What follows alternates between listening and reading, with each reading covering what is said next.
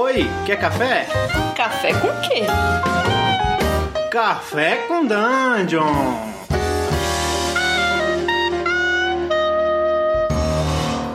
Bom dia, amigos do Regra da Casa. Estamos aqui para mais um Café com Dungeon, na sua manhã com muito RPG.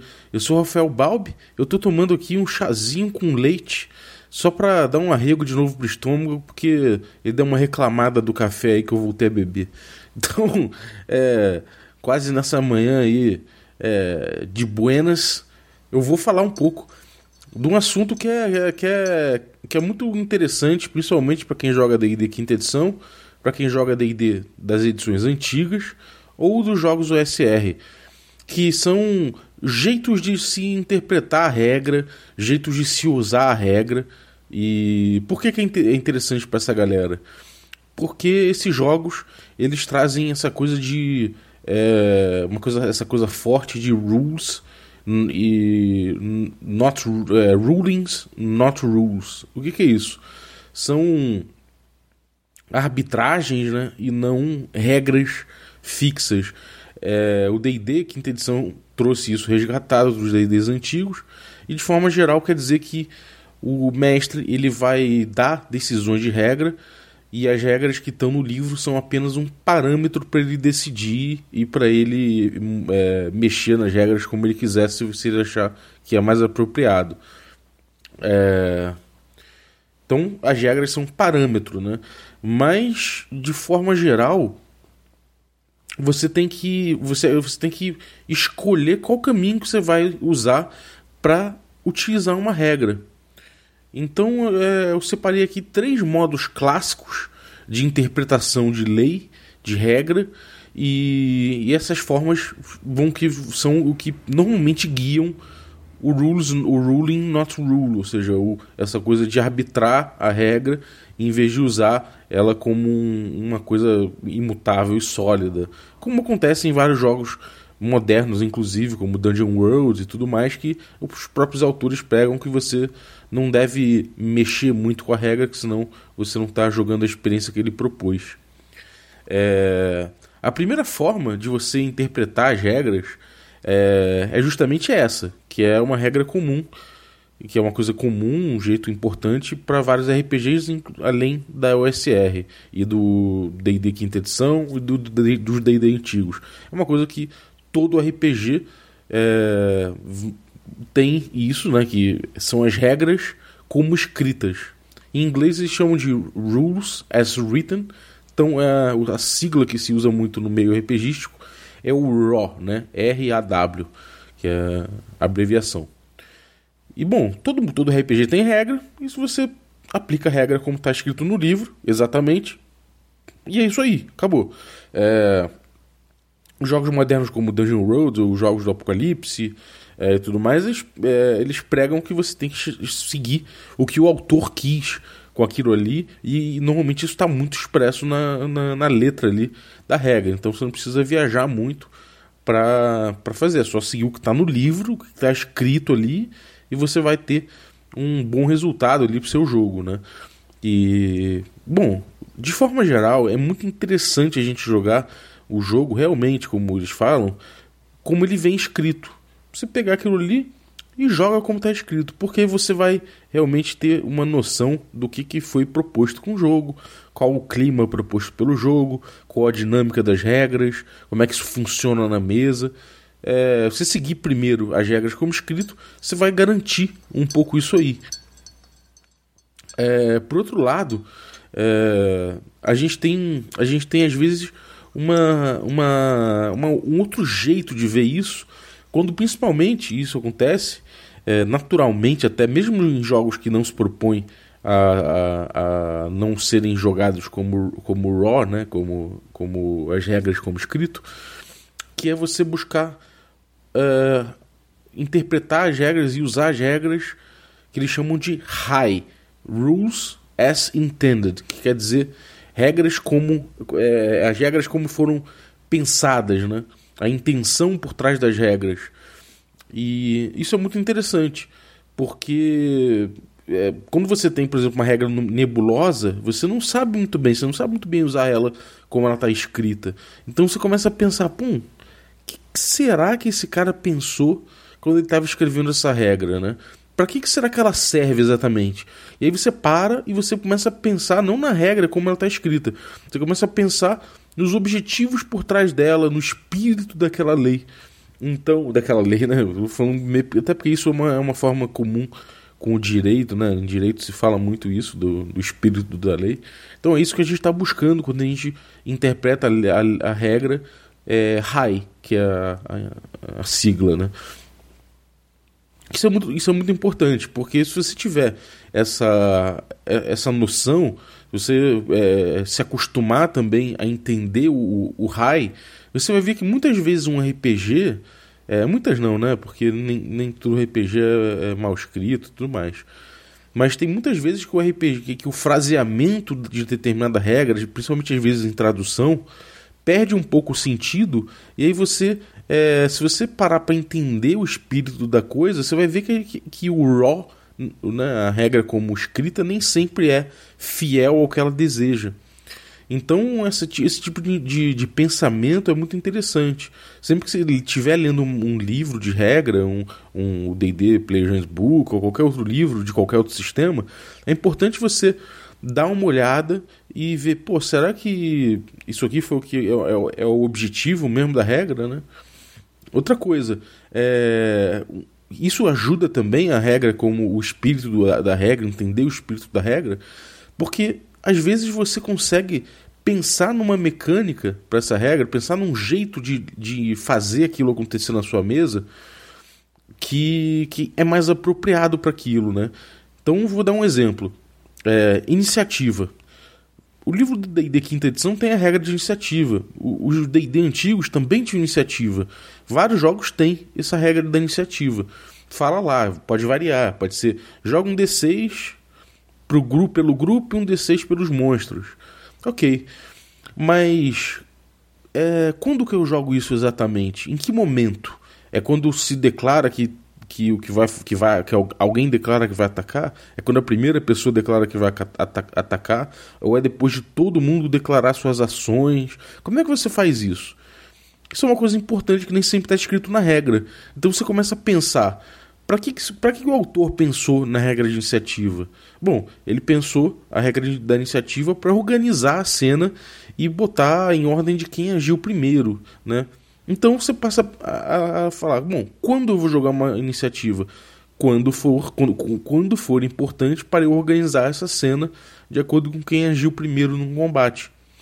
Então você vê como isso começa. É, quando você pensa na regra high, né, é, rules as intended, ou a, o espírito da regra, você começa a, a levar a regra para um outro plano. Você começa a pensar a regra num plano mais amplo. É... Então, isso tem muito a ver não só com a regra como está ali, mas com as dinâmicas que essa regra traz. Eu já falei sobre dinâmica num episódio anterior, mas normalmente a dinâmica são os efeitos que a regra traz e o jeito de usar essa regra. Então eu acho muito interessante a gente sempre entender o rules as intended. É... Não, fora isso, a gente tem um terceiro tipo de interpretação e um terceiro tipo de usar regras que é muito comum, que também na, no jargão do RPG a gente chama de RAF, que é Rules as Fun. É... Então, o que, que, é isso? É regra, é, é, regra como divertimento. Então, isso a gente vai. Isso é uma coisa, é uma coisa interessante, né? A gente, eu costumo chamar isso de massa velho. é, você vai pegar a regra e você vai usar ela não mais com aquela vontade inicial como escrita. Você não vai usar a regra como o autor provavelmente quis usar aquela regra mas você chegou à conclusão que na sua mesa aquela regra ali ela vai funcionar melhor e vai ser mais divertido para todos os jogadores se você fizer de outra forma. Se você fizer de uma forma que para você faz muito sentido e para sua mesa faz muito sentido. Isso também é muito interessante. Você quando pega uma regra é, rules as fun, quando você cria, e isso é, é, é, é o início da regra da casa, né?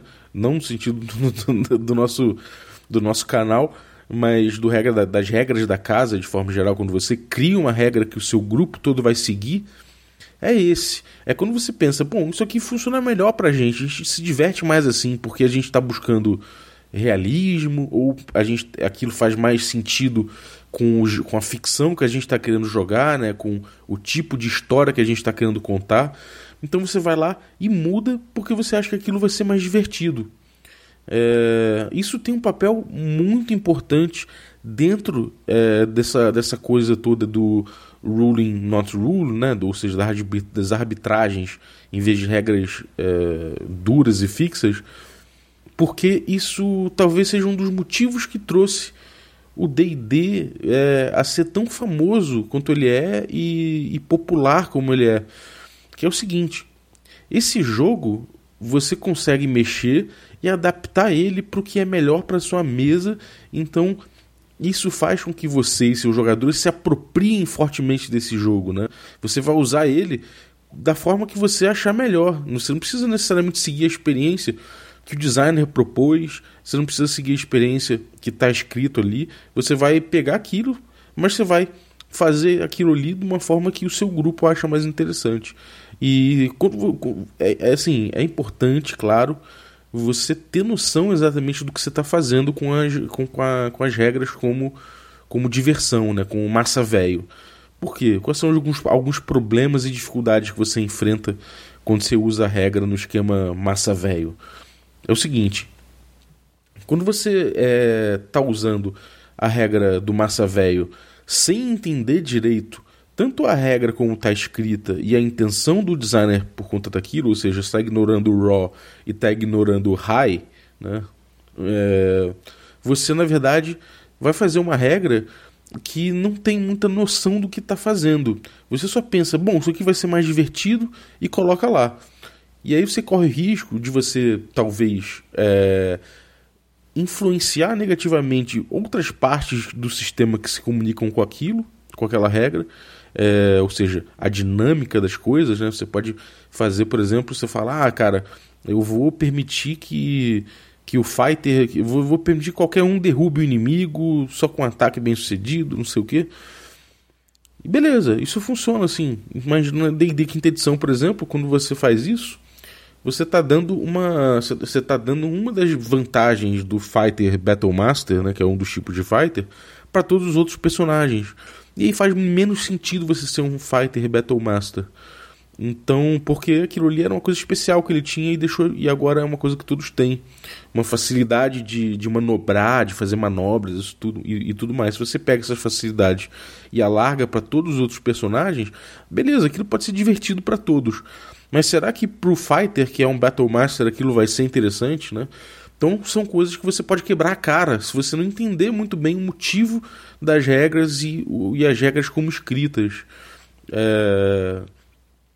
Outro, outra coisa também é o seguinte: o, o Rules as Fun, se você, se você faz é, de, de, dessa forma e não testa, né? Você faz aquilo ali e, e, e, não testou antes como é que é a regra escrita, como é que é a regra ou, ou como a regra pensada pelo, pelo, pelo mestre, pelo desculpa, pelo designer.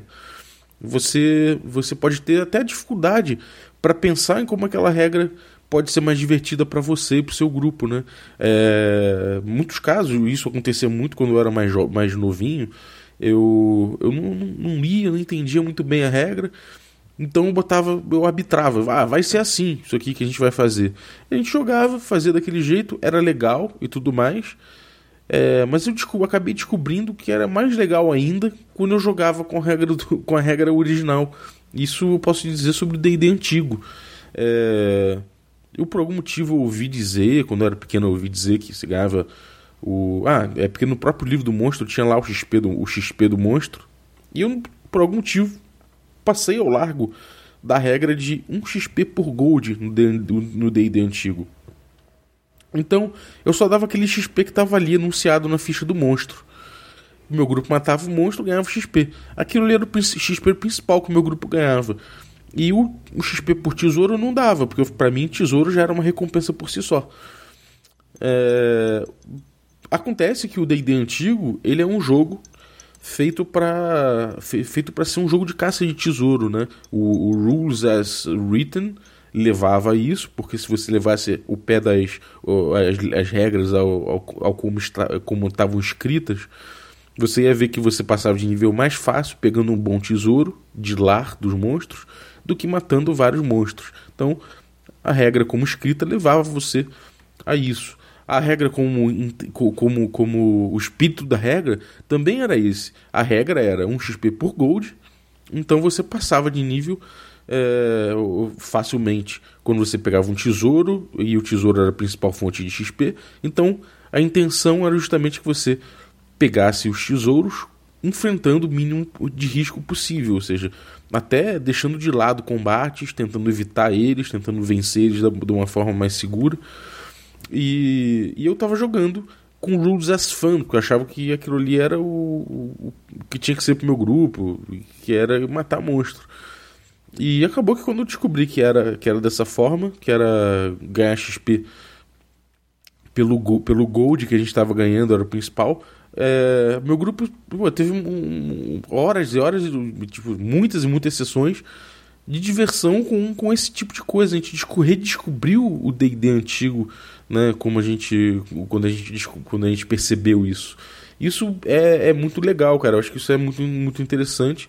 E então, quando você for usar rules as fun, ou seja, regra como, como você achar mais divertido, tenha antes a noção, essa é a dica que eu dou, tenha antes a noção do que é a regra como escrito, como funciona de verdade e como é a intenção do mestre. Então é uma terceira, uma terceira forma de usar e experimenta antes o que o que está no livro, o que está ali, o que, que o designer repensou e aí depois você altera, modifica, faz tua regra da casa, anota no papel, considera com os jogadores se aquela regra está legal e passa a usar sempre. É... Ou arbitra alguma coisa no meio do jogo e se ficar legal, aí você toma para você, para o seu repertório de mestre. Então, bom, é isso, pessoal. Espero que tenham curtido hoje o Café com Dungeon e até a próxima. Ah, e se você está vendo, está ouvindo esse podcast na quarta-feira, a gente tem nossa stream presencial uh, aqui no, no, nos estúdios da minha casa. então, atualmente a gente está jogando Tales from the Loop, que é um jogo de crianças numa num mundo futuro, num mundo alternativo, futurístico e enfrentando problemas tecnológicos e questões estranhas, uma coisa meio Stranger Things. E a gente já jogou outras coisas num hiato, nesse hiato entre a nossa primeira e a segunda temporada da campanha de Magic Punk de D&D quinta edição. Então a gente já jogou vários outros sistemas para a gente conhecer, para vocês conhecerem também com a gente. E a gente vai comentar sobre esses sistemas todos que a gente tem jogado aí, como Passion de las Passiones, é, como Deadlands, do Savage Roads. Então fica ligado aí e fica ligado no nosso, nosso, nos outros, nossos outros conteúdos que a gente faz para YouTube, por exemplo, e nas redes sociais. A gente tem o Gnomo Chapado, que é um meme que a gente faz. A gente tem uma coisa também parecida com um Cerce Bom, que são os quadrinhos meio retardados que a gente faz também. É... E tem vários vídeos maneiros no YouTube. Então cola aí. Tudo está reunido também em regradacasa.com.br. Se você curtiu o nosso podcast, dá cinco estrelas aí no iTunes e deixa seu comentário também, que ajuda. O número de comentários é importante para o podcast brilhar. Então vai lá, deixa seu comentário, fala o que, você acha do nosso podcast, que você vai fazer a gente muito feliz e vai ajudar o canal a crescer. É... Se você tem alguma sugestão de tema ou alguma sugestão, algum comentário para fazer, a gente vai, a gente daqui a pouquinho vai fazer um, um uma edição especial de leitura de e-mails e tudo mais, de feedback de vocês. Então manda aí, é, podcast arroba regradacasa.com.br também, que a gente vai estar vai tá vendo, ou comenta na nossa página regradacasa.com.br. É isso aí, galera. Um abraço e até a próxima.